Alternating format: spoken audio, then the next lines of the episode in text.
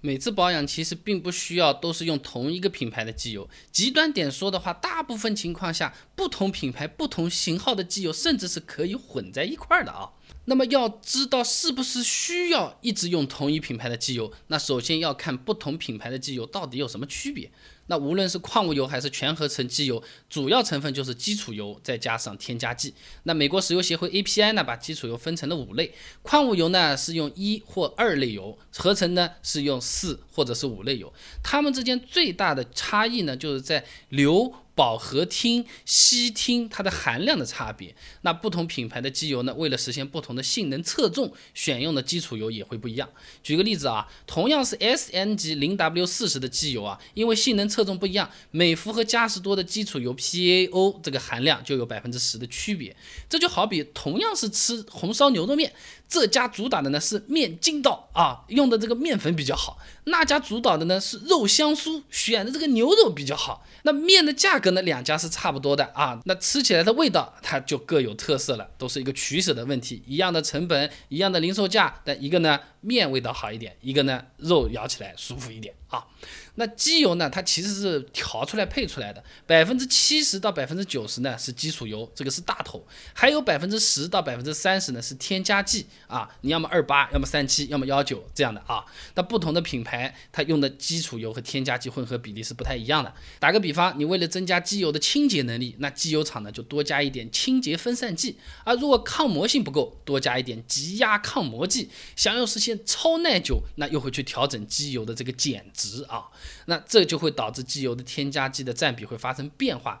那就好比百事可乐和可口可乐，主要成分看起来差不多的嘛，哎，但是可口可乐糖分会多一点，百事可乐的碳水化合物会多一点，它就是为了体现口感上面的这种细微差别啊。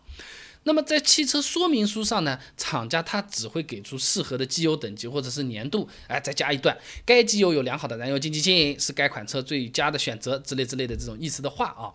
呃，那比如本田雅阁说明书上写的，可以使用本田原厂机油或其他市面销售的零 W 二十机油。换句话说，只要是零 W 二十的油，雅阁基本上都是可以用的啊。那大部分换机油的操作呢，就是靠重力把机油从发动机里面给排出来。土话说，那么叫放油，螺丝一旋，下面漏光，上面再补上去啊。那每一次选择相同品牌的机油加进去。其实也是在混的。那人话说，就是你加进去的机油和车里面残留的那些老的机油，依然不是同一样东西。虽然是同一个牌子，这就好比是炸油条，这油稍微少一点，你加一点新的，和你每次都换新的清澈的这个油，是不是不一样啊？那机油本身是有一定的粘度的，短时间是没有办法流到这个油底壳的。呃，部分高粘度的机油，甚至过了一个晚上之后啊，还有一小部分是粘在这个缸壁和活塞环上面的，它不会完全流到油底壳的。那自然也就放不掉，这个就好比喝酸奶嘛，你很难喝干净的。你吸管滋一弄，吸完了，你再拿个勺子挖挖，哎，还是能挖出来一点的。最后面发现盖子上还有那么一口，是吧？那油底壳的内部构造它也是不规则的，同样会让一部分的机油流不出来。所以说每次保养加的机油啊，你加不加同一个品牌，其实都是在像葡萄酒里面掺雪碧一样的，是一个好坏混合的过程啊。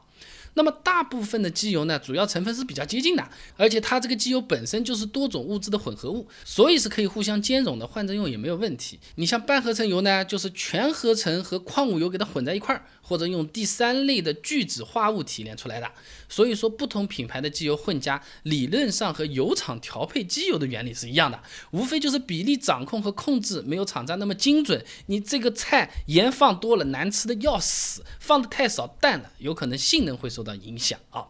而且呢，就算是同品牌的机油，不同的产地、不同批号的成分也不完全是一样的。所以每次换油啊，加不加同品牌其实没有那么重要啊。举个例子，同样是零 W 四十的美孚一号，欧版的主要成分呢就是百分之三十到百分之四十的 PAO，美版呢改成了百分之三十到百分之四十的光催化脱蜡石蜡油。哎，不说哪个好，反正是不一样啊。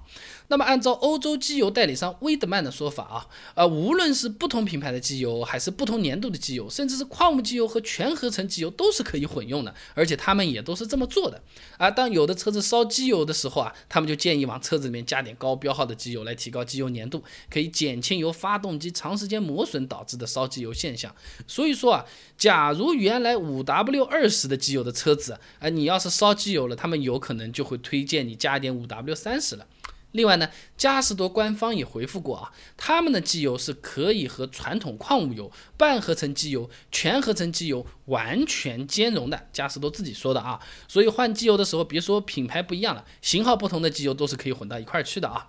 那么不同品牌机油，由于你这个添加剂的配方是不一样的，混合之后啊，很可能没有办法发挥各个品牌机油的特长，你拖我后腿，我给你下个坑啊！前面说的这种混加，也只是特定情况下解决特定问题，或者是应急情况来解决。那么平时在单次保养的时候，最好还不要同时使用两种不同的机油。这就好像鸡蛋和豆腐呢，虽然是可以一起吃的，但是一起吃呢，它不利于蛋白质的那个吸收。哎，分开吃挺好，一起吃白吃了啊。这这主要是因为添加剂之间啊，它互相是会存在干扰现象的。你比如啊，硫化物添加剂和碱性添加剂就会产生化学反应，导致失效。两个都没讨好啊，那么换机油品牌的时候呢，有一些特殊的机油一定要注意了。这类机油它用的基础油比较小众，它有可能会存在不相容的现象，有点像那种分层的鸡尾酒一样了啊。打个比方，矿物油和 PAO 相容，但是不能和硅油相容；PAO 机油不能和 PAG、PPE 相容。哎，遇到这些特殊机油，基本上只能从一而终了。真的要换，要用循环机放干净了再换了啊。那么一般这类用特殊配方的机油呢，都会在机油桶上明确标注不能混用啊。如果壳子上没有明确标明的话，换油的时候一般也不需要太担心这个问题，想换啥换啥啊。那么前面说的呢是机油不能换着用，那在发动机里的机油寿命到底有多长？我怎么知道它需要换了？有时候保养剩下来的机油凑不好的，我一个用五升买了两桶四升，剩下来三升放着会不会过期？能放多久？没开封的机油又能放多久啊？有的时候去保养，人家老说你这个原厂机油嘛，厂家货质量肯定有保证的喽。他这种说法是真的还是假的？啊，比外面贵了一两百块钱的原厂机油质量到底好在哪里？资料都给你准备好了，关注微信公众号“备胎说车”，回复关键词“机油”就可以了。那我这个公众号呢，每天都会给你一段汽车使用小干货，文字版、音频版、视频版都有，你可以挑自己喜欢的啊。开开心心买了机油，但自己不会动手换，去外面换又怕人家缺斤短两。那换机油做保养的时候，到底要不要现场盯着呢？如果要盯着看，我往哪儿盯？看点什么东西呢？哎，我把这些都准备了一些资料分享给你。打开手机，搜索微信公众号“备胎说车”，直接回复关键词“机油”就可以了。备胎说车。等你来玩哦。